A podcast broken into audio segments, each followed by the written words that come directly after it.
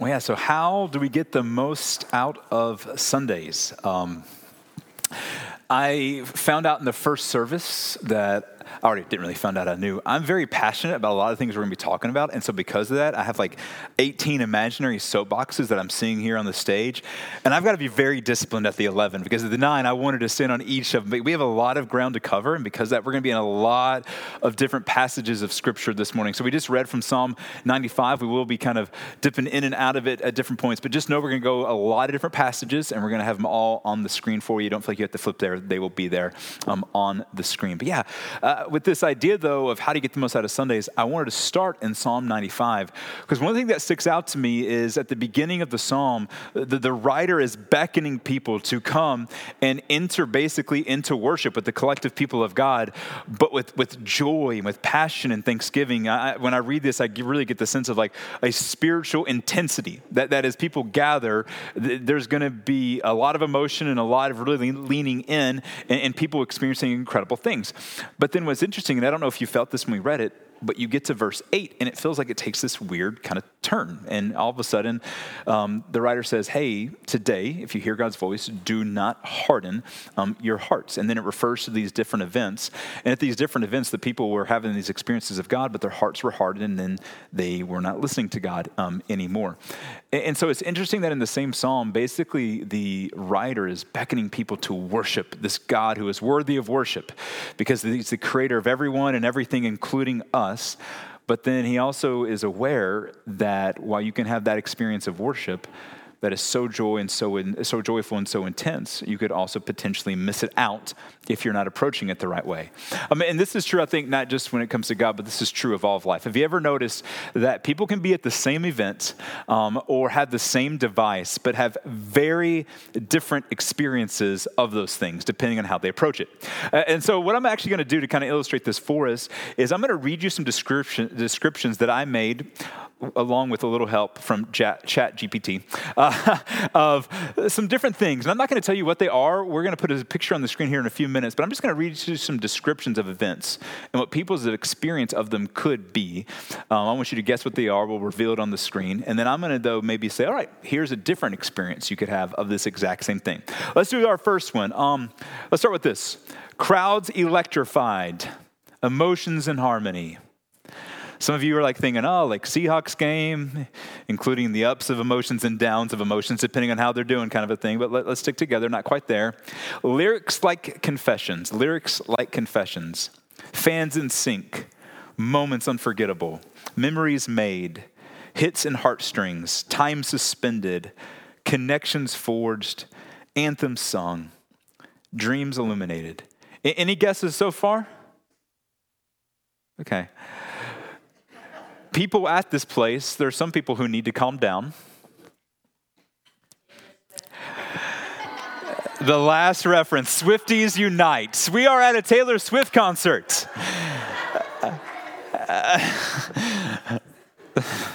Whoever said that out loud, like, were you at the Seattle one a few weeks ago? I'm just saying, I feel like you were there and you know where we were going with this. But yeah, Taylor Swift concert, which, you know, by all accounts, the people who've been to them are, it's insane. In fact, um, the one in Seattle broke the local record for a Richter scale. It actually registered on the Richter scale. Um, the previous record was when, I think, 2011 or 12, and Marshawn Lynch went beast mode, scored a touchdown, and it registered on the Richter scale. Taylor Swift beat Marshawn Lynch. Like, beat him down, had a higher level of people screaming and stuff for two hours. And so people are going crazy. I think this is a moment where there's like a selfie going on. Everybody's raising their hands, getting into it, looks of joy and everything. And so you got this people here that really experience everything I just mentioned, and like memories are being made and everything. But what I did though is actually I zoomed into the picture and I tried to find people who maybe weren't having the same experience that the majority of these people were. And so I found our first guy right here.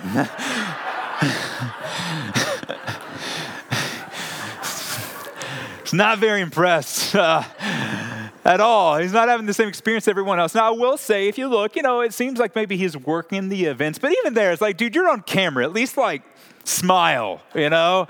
Although I will say, it's like maybe something to be said that the more you experience something, you know, you kind of get a little dull to it. But still, this guy doesn't seem to be having a great time. The next one is not going to be as much zoomed in, but I caught a random dad in the, uh, the crowd right there.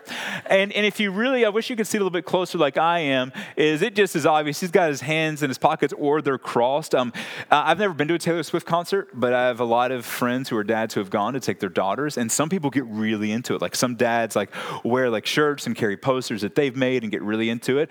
This dad is like that dad. He's the one who's like, I don't care if everybody's raising their hand. Nope, not doing it. Not doing it, not smiling. I'm just going to look at the camera full of joy. No, so I'm just I'm just pointing this out to say, hey, the majority of the people were experiencing what I described, but then you had some people there that because of how they approached that event, didn't get as much out of it. They didn't have the same experience. Like if they were to write descriptions, it might be eardrums bursted, you know, uh, awful crowds, long lines of cars, stuff like that. So different experience, but it was the exact same event. Um, let's maybe use a device this time. Uh, I want to read the description to make it a little bit shorter. We are uh, we got to be tight on time because we have a lot of ground to cover. Um, an iPhone, iPhone or Android users. Anyone have like a smartphone out there? Okay, I was gonna say like I think Corbin mentioned the 1900s earlier. It's like, oh, maybe we're just going back there. But anyways, yeah, smartphones. And so, like, just think about how revolutionary smartphones are. Like, I mean, you have the like through the world at your fingertips. You can know almost any anything about anything in the world within seconds. You can connect with people from different countries. You can like design whole things. I saw a commercial um, a week or two ago. Olivia um, Rodriguez she or Rodrigo, I don't know, whatever her last name is, uh, pop star that I'm not very familiar with, but I saw a commercial, shot an entire music video using nothing but an iPhone. But then I know other people might be related to me that are my parents or grandparents that they also have smartphones, but mainly they just text and make phone calls. And like, if you're watching this family, I just want to say, like, I could like take you to Fred Meyer or Safeway and buy you a forty dollar Nokia phone that will do the exact same thing, and you get Snake thrown in for free. Kids and teenagers, if you don't know what Snake is, we do not have time to unpack that, but it was this amazing little addictive game back in the day. But yeah, same device, different experiences based completely on how you approach it. Some people, they had the phone, so it's not that they don't like it, like our Taylor Swift friends up there, uh, but they were using it far below its potential. All right, now stick with me. Let's do one more. Let's do one more, and this is more going back to an event slash experience. Let me read you this description and see if you know what it is. Hope alive grace extended, miracles happening, people united, the cross raised, self absorbed by a greater story, values spoken, destinies changed, the broken mended, the unexpected expected, believers strengthened, the lost found, the dead made alive, the word proclaimed, praise resounding, and the spirit moving. What am I talking about? Church. Talking about the place where we get to come together every Sunday and hear God's word, like literally, like the God who spoke the universe into existence is speaking to us through his word. And we get to lift up praise, and all those things that I just mentioned can be experienced, but a lot of people miss out on it. Why? I think it's the same reason as, as the Taylor Swift concert and the iPhone. It's, it's really more about how they um, approach it. In fact, let me just go and give you like the overarching, I guess, principle that maybe frames our whole day is this. When it comes to getting the most out of Sundays, in my experience, you typically get out what you put in. Like you typically get out of a Sunday what you put into a Sunday. Now, some here would respond and say, well, like, but what if like the music and the preaching are subpar, the service isn't that great, and like what if people are like really unfriendly? Oh, for sure. And like, and listen, that's why we want to create an atmosphere that feels like family here. It's why we really try to make sure that we're greeting people and really just loving people and extending grace. It's, it's why we're very intentional about how we craft services, and we're really are trying always to improve on how we execute on them. And like we are and that is for sure part of it. But I've been able to been blessed and to have a wide variety of experiences when it comes to church and, and like what it's looked like. I um, have been in churches where literally it was old school pipe organ, and not like the pipe organ settings on an electric keyboard, but like actual metal pipes, like on the side of the wall, organist playing old school hymns where they would always skip the second verse and like they go first, third, and fourth verse or something like that. For those of you who grew up in that kind of environment, you know what I'm. I don't know like, why did they write the second verse if we never sing it, kind of a thing? I don't know either. Um, but yeah, so like I've been in that kind of environment. Um, I've also been on staff at uh, churches of 10 to 15,000 people that had the sleekest equipment.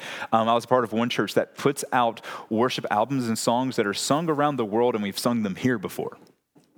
And you know what I've seen in both those places? I've seen people in both of those types of environments who seemed alive and they were engaged with God and going all in on their worship of him. And there was people in both environments who were dead and disinterested. Um, when it comes to like interaction personally, at both larger churches and smaller churches, I've seen people who were very cold and didn't really weren't very friendly, and I've seen people who were very warm. I've seen people who were very relational and people who were very, very aloof. So don't get me wrong, like we do have a responsibility as a church, and like I'd even say like members know that you're a part of that. Like one of the things that we sometimes say to members, for example, in being relational, is like members or even regular attenders, if you see someone like sitting or standing alone, that's an emergency. Like, we want you to lean in and to go meet people. So don't get me wrong, we have a part to play, but in my experience, a large part of what you get out of a Sunday is what you put into the Sunday. So today we just want to be very helpful. In fact, uh, someone came up to me after last service and they're like, "Hey, that was just really helpful." And I'm like, "Ah, oh, like that's what we're aiming for. We want it to be very helpful to help you get the most out of this Sunday because we really believe, like again, that description: hope alive, grace extended, people united, destinies changed, the lost being found, the dead being made alive. Like we want that to be your experience every Sunday. But a lot of it's going to be based on how you approach the Sunday and what you put into it. But before we get there, here's what I want to do though: is uh, instead of just diving into the how, I want to at least get us on the same page of like, what are we talking about when we say Sundays? Like, what all does that encompass? And, and like, why does this matter so much? So I'm going to go through just four things briefly. This is a, one of those places where it'd be easy for me to get on the soapbox because I'm passionate about each of these things. But I want to just kind of breeze through these. It's going to be more of a 40,000 foot overview. I wish I could go deeper on any of them, but we're just going to just kind of do more of an overview of like what's happening on a Sunday and why does it matter? And why could it be the best day of our week? Uh, first thing, Sundays are a great opportunity, too, we'll put these on the screen, to worship God. Now, I actually believe every human being, not just every Christian, I think every human being is a worshiper. We are all wired for worship. Every person is basically looking for something that is worthy of their time, worthy of their money, worthy of their emotions, worthy of their affections. We're all that way. Like today, if you're watching the NFL, you are watching a very large worship service today if you go and check out of a game. Because think about it, at a game, like you're watching people who do things that you can't do, and all of your emotions are invested in what they do. And when they do something amazing, you go crazy because of what they did. It's a form of worship. I'm not saying like you're being evil, I'm just saying we are all wired to give ourselves to something that is bigger than ourselves. And when we come here on Sundays, the thing that we're trying to do is to remind ourselves that there is a God in heaven who, like Psalm 95, did you catch that? He is the maker of everything and he's sovereign over the depths, it says, and over the highest mountains and everything in between. We're trying to remind ourselves that there's actually ultimately a God who's the only one worthy of our worship.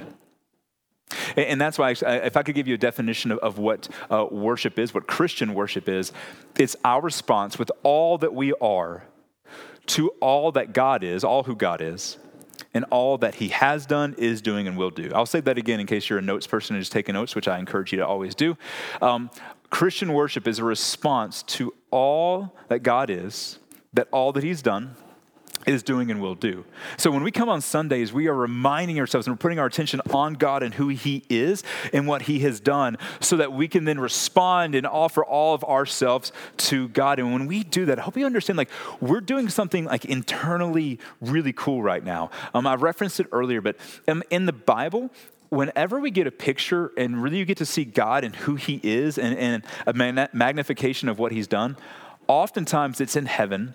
And oftentimes what we see is people are worshiping for it. So, classic examples. In the Old Testament in Isaiah 6, uh, the prophet Isaiah sees this vision of God, and it says he's high and exalted and lifted up, and he is massive. And what he sees, though, Isaiah does is he's, he's looking up at God, he's, he sees these angels surrounding him, and there's four of them, and they're singing, they're lifting up praise and worship to God, and they're so into it, the angels are, that it says the temple, this massive structure, the foundations of it were quaking like Taylor Swift is a wannabe compared to what these angels were doing. They're just going after and worship because they see God for all he is, and then their response is to worship him in an appropriate way. Um, in the New Testament, in the book of Revelation, there's a guy named John. He gets a vision of heaven, um, and he sees um, millions of angels and people who are already in heaven. And you know what they're doing? They're lifting up praise because they're seeing God and Jesus for who he really is. And they're praising him for being the creator. And guess what? Also for being the Savior, for being a person who came and saved us from our sins, for what he had done. When we gather together to sing and, and, and to listen to God's word, we're joining in the heavenly host. It's like for an hour, we're not just gathering here and just kind of singing some songs. Like, like right now, together, we are joining the host of heaven who are basically saying, God, you are the only one worthy of our worship. I want to dive in more, so much more, but I'm going to avoid that temptation. Let's go to the next one. So we're here. It's an incredible opportunity to worship God, but number two, it's an incredible opportunity to connect with others.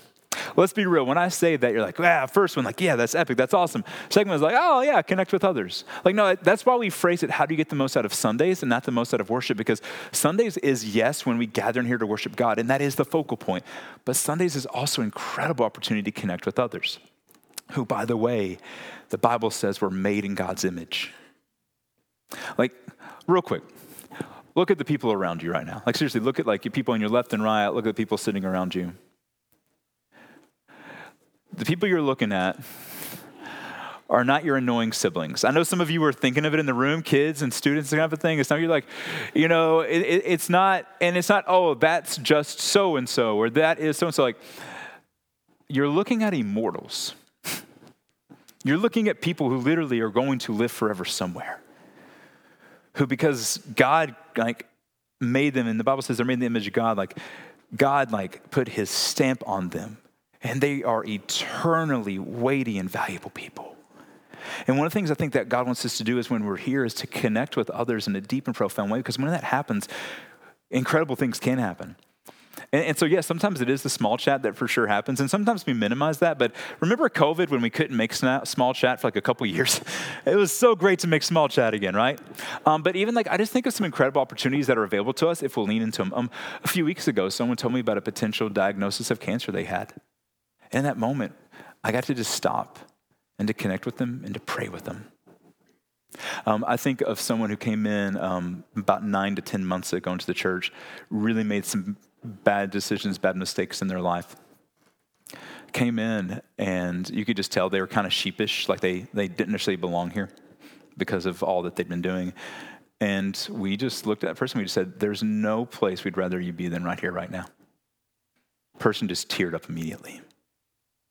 Now, we could have just said, oh, thanks for, you know, thanks for coming and everything like that. And they go and like, but just because we took that moment, like, God used that to minister to them. God has done that in my life. Times where people have just stopped and just said, Hey, how are you doing? Even like I'm looking at some people in the room, like on Sundays, I have the chance to learn from such wise, godly people. Like we have an incredible opportunity to connect with people made in the image of God. Let's not minimize that. Number three, we have the opportunity to serve the church.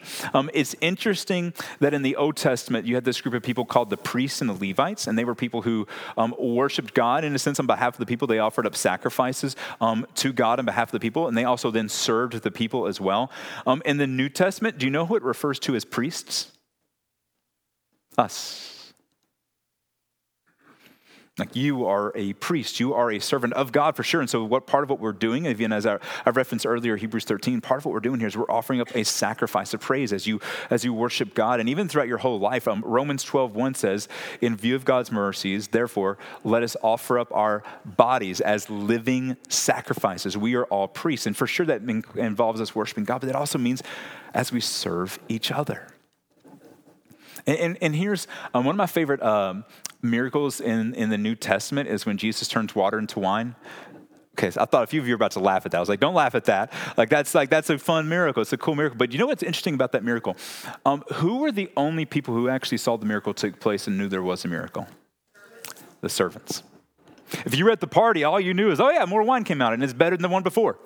The people who actually got to see the cool work of God take place were the people behind the scenes that were then serving. And here's what I'm going to tell you: like you coming, like if you come and you worship God and you connect to others, that's great. But I will say you get to see some God do some cool things when you're serving that you don't get to see if you do just attend. Now, here, here's one thing I'll say though: is this can mean serving formally, like you you you serve in Redeemer Kids or a hospitality team. But I also want you to hear me say this can just look like serving informally, of like being a person when you in here, if, when you're in here, if you do do see someone sitting alone and it seems like they're new or they're lonely, you're just going up to them and introducing yourself. And you never know what that person's been through at that moment. That might have been the first time all week someone was kind to them. In that moment, you're getting like a front row seat to God doing a work in someone's life. It's amazing. Last thing Sundays are an incredible opportunity to hear the gospel. To hear the gospel. We try to do this, and we try. We do this every Sunday through, no matter what we're preaching. We really try to have this moment. I'm going to have to do it right here in a moment where we remind ourselves that our faith is not primarily about what we do; it's about what Jesus has done for us.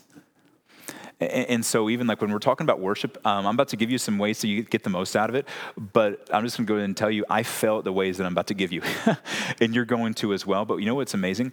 We don't come in and worship based on if we're worthy or not. We come in and we get to worship because Jesus is worthy and because Jesus died for all the places where I'm unworthy. so, no matter what your week was like this past week, let's say you had a terrible week of a lifestyle of worship. When you come in here, you get to come in here and still worship God because Jesus, everywhere you failed, He succeeded this past week and He died for all the places you fell short. Let me put it this way you are worthy through Jesus to worship a God who is worthy of your worship. So every week we want to hear the gospel, both for those who don't even know Jesus, who have yet to have a relationship with him, but even for those of us who do, like, we got to remind ourselves of the heart of our faith. Making sense so far? Okay. Now, these kind of, now that we've kind of established, okay, what are like Sundays about? Like, what are the main things that we do? And I would say there might be some other stuff I put up there, but for time's sake, I'm going to limit it to these four for now. How then do you get the most out of these things? How do you get the most out of a Sunday? And I want to just remind us, it's what we put into it. Now, with that being said, I want to kind of take us through this structure of before Sundays, on Sundays, and then after Sundays. And I really encourage you to take notes on this and to begin even living this out in this next week, okay? So before Sundays, here's what I encourage you to do. Number one, come prepared. Come prepared. Um, I, I, was out when we first started the service, and, and, Corbin was introducing today. I don't know if he mentioned a phrase I like to use, but I, I call it preheating the oven. Uh, here, here's what I mean by that. I, at, at my house, I am not. I don't have a lot of pet peeves. I don't. I don't have like a lot of nuances like, hey, I've got to have it done a certain way. But I will say there's two or three things that, that I do. One is how dishes are loaded in the dishwasher. I see some nodding heads, but what's interesting in this is I, I, learned when I got married, there's different strategies that are involved in how people load dishwashers. And my wife's is right and mine is wrong. Um, say that because she's sitting right here and I just really don't want to get in trouble after this. But yeah, so anyways, that's the thing I'm kind of peculiar on. But here's the second thing. It drives, drives me crazy. I love my family, but there's one thing that they do quite often is often like if they want to um, eat a, uh, a, hot pocket or pizza rolls or like bake something is um, they'll turn on the oven like 350, 425, whatever, and they'll just stick that thing right in the oven. Like they'll just stick whatever they're cooking right in the oven. And then they'll put a timer on there and it counts down to zero and it starts beeping. And then they get to that and they're like, huh, it's not done yet. and I'm always like, huh. shocking. Who would have guessed? Um, no, like the idea of like the idea of an oven is like you preheat the oven so that when like it comes time, you can actually put the food in and it's already been preheated and it's ready to go. Uh, uh, I think when it comes to Sundays, a lot of times let's just be honest. Is like we'll come in here on a Sunday and, and, like we maybe haven't been living a lifestyle of worship during the week and really haven't given God much thought. And then all of a sudden we're here and like, oh, like haven't really thought about him for like the last last week, or like we've come in here and like life's been busy this past weekend and we're tired. And that's not bad. It's just it's life. Um, maybe if you like had the family in the car, you guys got in a fight, and then like parents, you yelled at them for yelling at each other. I'm really good at that. and something I repent of all the time. Uh, but yeah, and like you're coming in here and you just like all of a sudden you sit down or go to stand and you're like trying to sing. And let's just be real, you're like, it's hard, right? Um, and it's because you haven't preheated the oven. And then by the time, often what happens, I don't know about you, but like I'll get to like the third song before we like sit down and like I'll just finally like start filling it. And they're like, all right, you may have a seat. I'm like, ah. Oh. Like now, like, oh, it was just finally to get into it. And the reason is because I hadn't preheated the oven. So let me just encourage you come prepared, come preheated. How, how do you do that? I could give a list of 20 things, but let me just give you a few that I found helpful and that I think are also just uh, scriptural things. Um, number one uh, is I'd say prayer. And, and, let me give you a few things to pray for. Pray, number one, for yourself. Um, pray uh, for your heart. Um, I love Psalm 86:11. We may have it up on the screen for you. Psalm 86:11 says, "Unite my heart to fear your name." One of my favorite uh, songs of old is "Come Thou Fount." Fan. In fact, let's do this. Uh, participatory uh, Sunday. We're going to sing the first verse together, just first, first few words, okay? So if you know it, sing along with me. If not, just kind of listen to it for a second. Come, thou fount of every blessing, tune my heart to sing thy praise. Pause. Um, and not because you're not doing great, you were doing awesome. Like you were doing fantastic.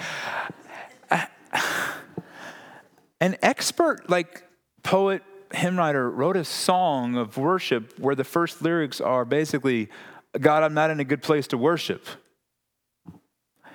Where he was saying, like, hey, like, tune my heart to sing your praise. And why did he write that? It's because sometimes when we come into worship, like, our hearts are out of tune. Maybe it is because, again, we have like a lot of things going on in our lives and we're just distracted. Maybe it's that we haven't been focused on God. That's why I love that psalm where the psalmist then says, Hey, God, unite my heart to fear your name. Hey, my heart's all on different places. God, unite my heart. Help me to be here. Help my heart's attention and affection to be on you. Another great one I pray for uh, myself Psalm 119, 18. Open my eyes that I may behold wondrous things out of your law.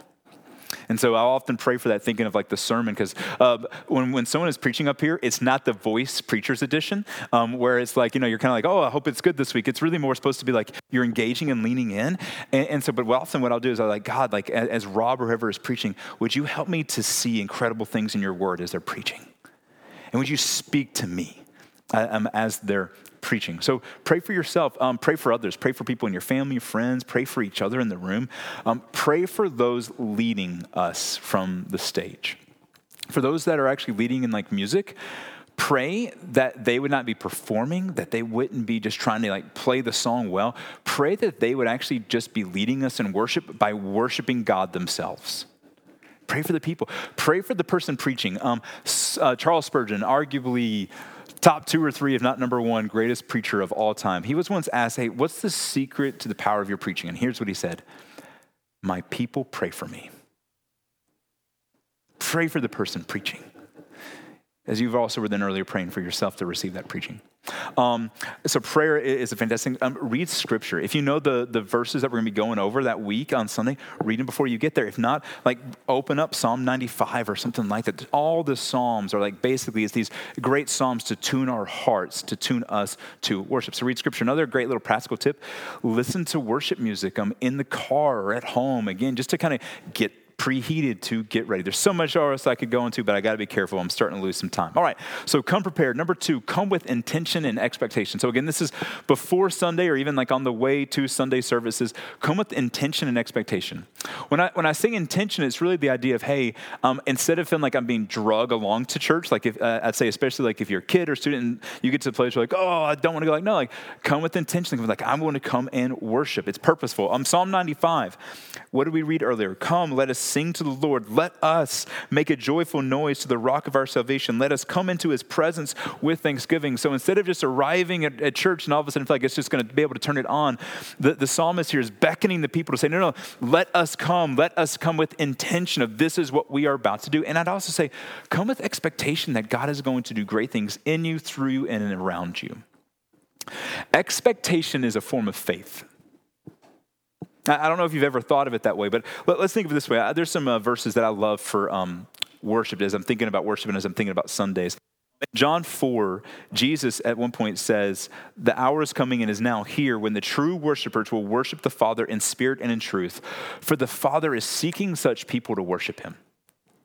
So I read that, and basically, it's almost like a promise, like saying, like, "Hey, I'm looking for people who will come and want to seek me and lean into me and worship me in spirit and truth." And so when I read that, I should come with an expectation that if I come worshiping God in spirit and truth, God is in that moment seeking me.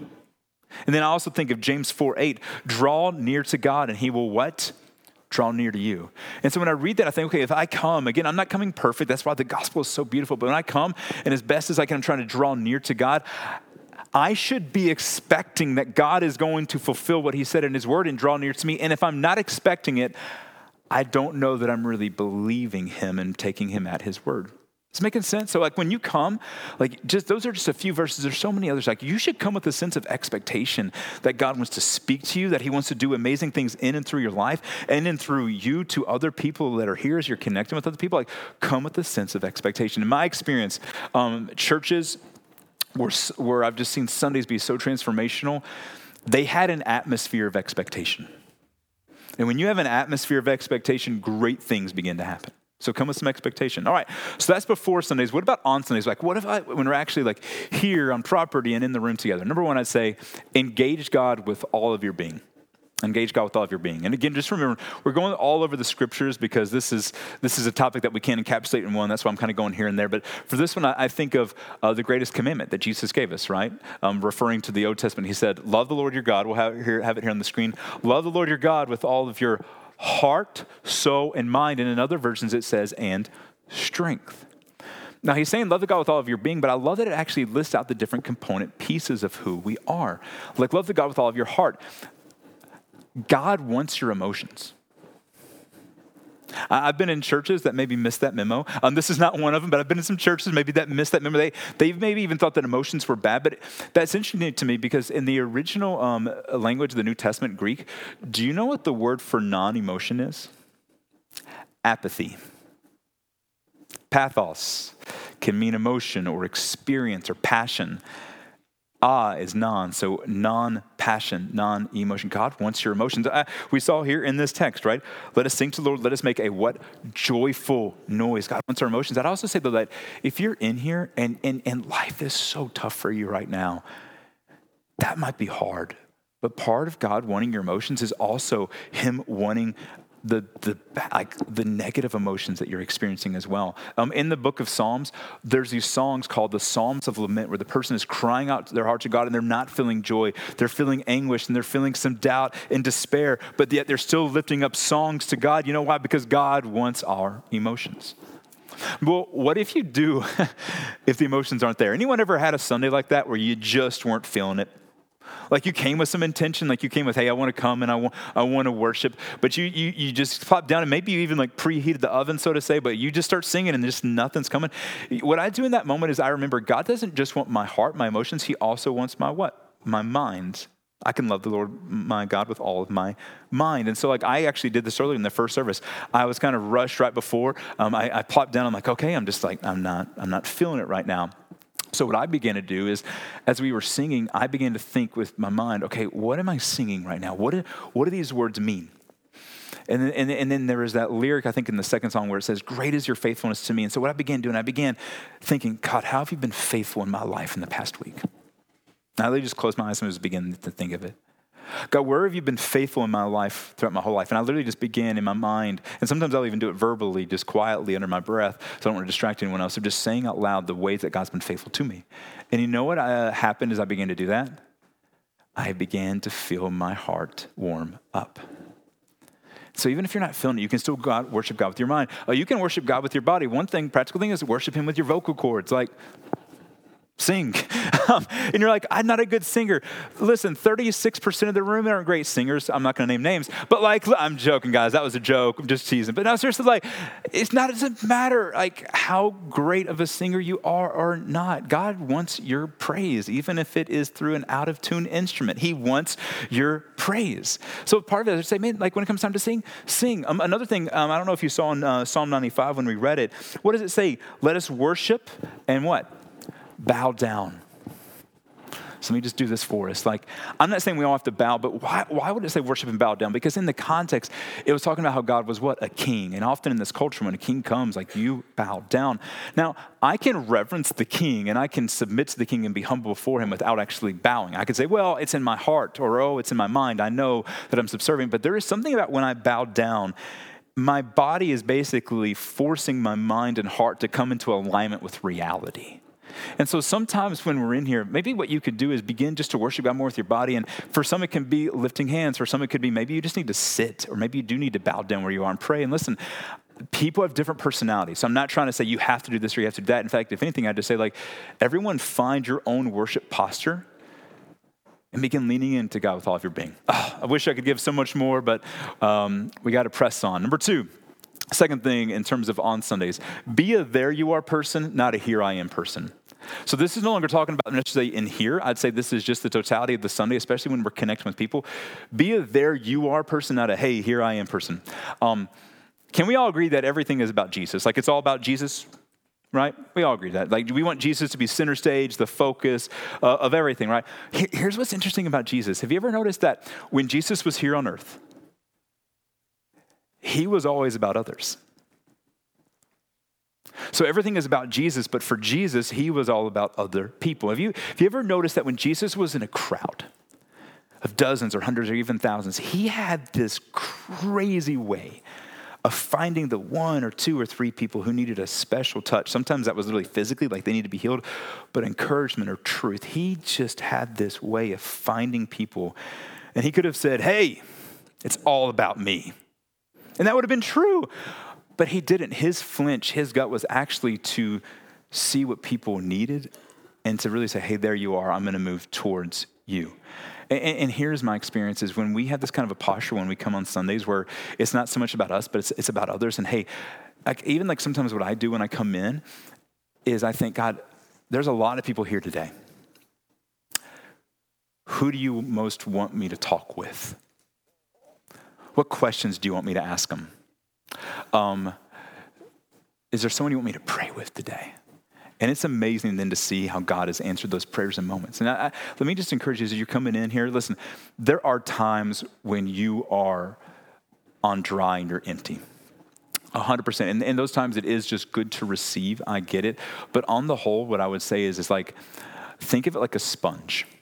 Um, a sponge does need to soak up water, but do you know that there's actually something called a saturation point where it can no longer soak up water? Like if you submerge a, a, sponge in water, you can get to the point where it literally cannot absorb any more water. You know what you have to do with that sponge? Squeeze it out, and then it's more useful. And I'd say the same way. Listen, as we become more, hey, there you are, people, and we're trying to meet people where they're at, we'll get more out because there is nothing like seeing the joy of God use you to encourage someone, to touch someone's life. All right, let's now talk about post Sunday. So that's on Sundays. A few a few tips that we wanted to give you about how to make the most out of Sunday. What about after Sundays? What about when the Sunday is over? And I actually say this is where I feel like you can actually, in a sense, get the most out of Sunday. Um, the power, it, eh, like whenever you're doing a golf swing or, or a baseball swing, a lot of times what they'll tell you is the power is in the follow through. It's not the actual the initial swing or even making contact. It's when you follow through. In the same way, so much of the power of Sundays is then when you follow through. Two things I'd say to encourage you. Number one, reflect on and discuss what you experienced. It can be with your family, like over lunch on Sundays. It can be with um, a gospel community, GC is that what we form. One of the reasons is we do this. You don't have to discuss this at GC, but one thing that we would say, hey, discuss what you experienced and what God did in your life or what you saw. Um, I went to a U2 concert a few years ago, uh, about, uh, about a few years ago, like 15 years ago. It was the first uh, North American date on their tour um, in Chicago. I had general admission seating on the floor, but that meant that, hey, it's first come, first served. I got there at 2 in the morning with three friends of mine and were the first four people in line. Like, I actually have a picture of a number one on my hand. I was the first person in line. Get there, like, I'm pretty sure the Edge and Bono sweated, like, on me, and, like, it's it's like like anointed me with like holy music or something like that. Um, that made some of you gross out. It's okay. Just stick with me for a second. But no, like it was this amazing experience. By the way, that weekend, the previous night, I had seen the Chicago Cubs in person. I'm a lifelong Cubs fan. And then after I saw U2, the next morning I flew out and surprised my wife and uh, proposed to her. Pretty epic 48 to 72 hours pretty awesome but here, here's what's interesting is like when i meet with my friends and like sometimes we're like reminiscing and talking about it as we're reflecting on it and sharing you know what happens some of the joy from the initial moment comes back and I think that's what happens is we reflect on and discuss whatever we learned. A different analogy that I would use also is almost like driving home a nail into a piece of wood.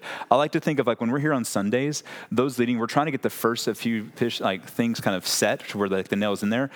But where you really drive it home is when you begin to do more of this first thing. That's why, like in the book of uh, book of Acts, it says that the people, um, the early Christians, met in the temple, gathering like this.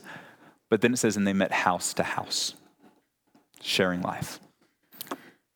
Again, I got to be careful. There's so many soapboxes I'm going to do, but I'm going to give you the last one. And then I actually want us to actually experience this together, uh, of worship together. Last thing I'd say in terms of after Sundays, apply what you've learned. Uh, in the book of James, it says, don't just be hearers of the word, be doers of the word. Be people who actually put it in to practice.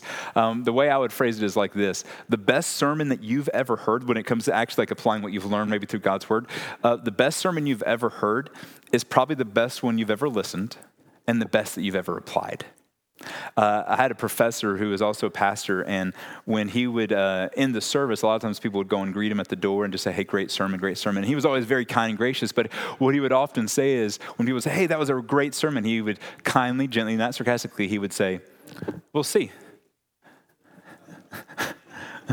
and what he meant by that, he wasn't like trying to be rude because like he would accept the comp- he would accept the compliment. What he was trying to say is, is like, hey, like the measure of like the sermon is not like it was his oratorical abilities. The measure is is the fruit that God wants to bring out of that as people apply it to their lives and actually live it out on Monday through Saturday and not just hear it on Sunday. So the one thing I would encourage you is when you when you when you gather together and we're hearing um, God's word together, immediately begin thinking through how do I apply this? Like what needs to be different in my life by the grace of God and remembering the gospel. But still, what, what, God, what do you want to do in my life? How do I apply this? And that's when you truly get the most out of Sundays. Because then Sundays don't just stay on Sundays, they invade the rest of your week. Has this been, has this been, has this been helpful to get some good handles, at least to begin maybe leaning in and get more out of Sundays? I hope it has been. But here's what I want to do. Um, I said that we could do that after Sundays. I actually want to begin doing this now. So I was thinking, how, how can we close this? I, I want to close by actually having us put some of this into practice right now. So here's what we're going to do. I mentioned earlier how worship is, a, is a, our response with all that we are to all that God is, like who He is in His attributes and all that He's done for us. Um, and so I'm going to prompt you with some things from Psalm 95, just one or two, um, that I just want you to think about. And I'll, and I'll guide you a little bit to think, have you think on some different things. But I'm just going to ask you, like, engage in this moment and begin worshiping God in your seat. Band's going to come up and they're going to be playing behind me. And then we're actually also going to use this to set up for our time of communion and how we can focus our hearts there. But here's what I invite you to do just close your eyes so that you can just maybe get focused. Don't worry about the people around you.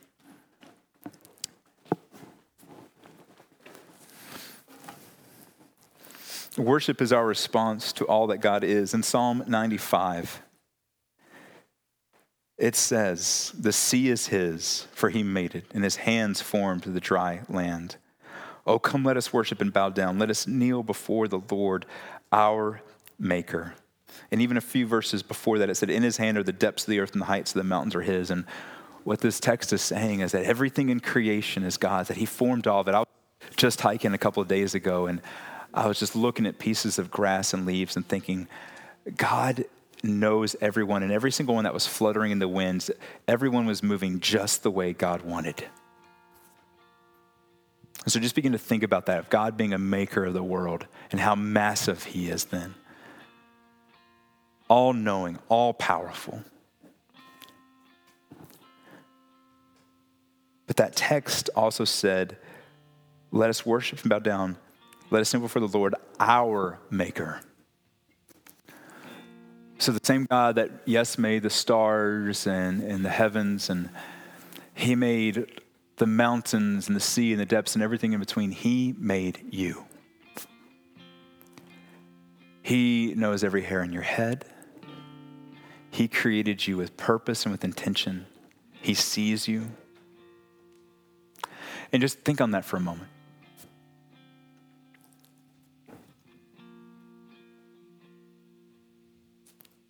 Personalize it.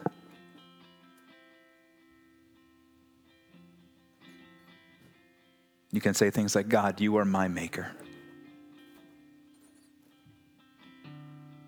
God, you formed and shaped me just as you wanted.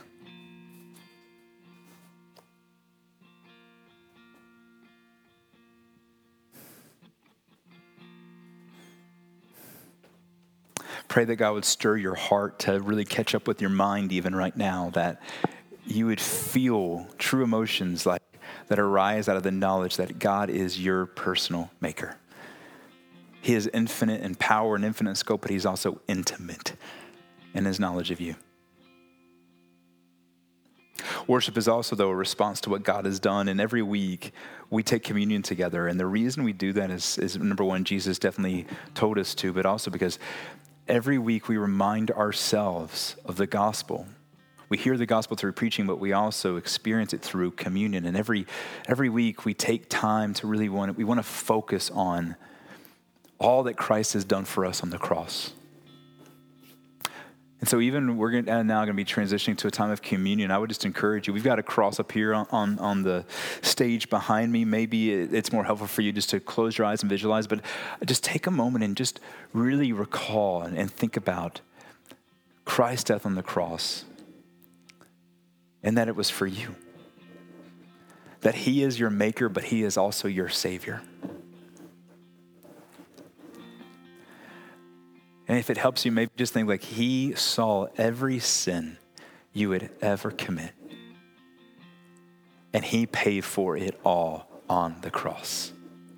And why? Because He loves you.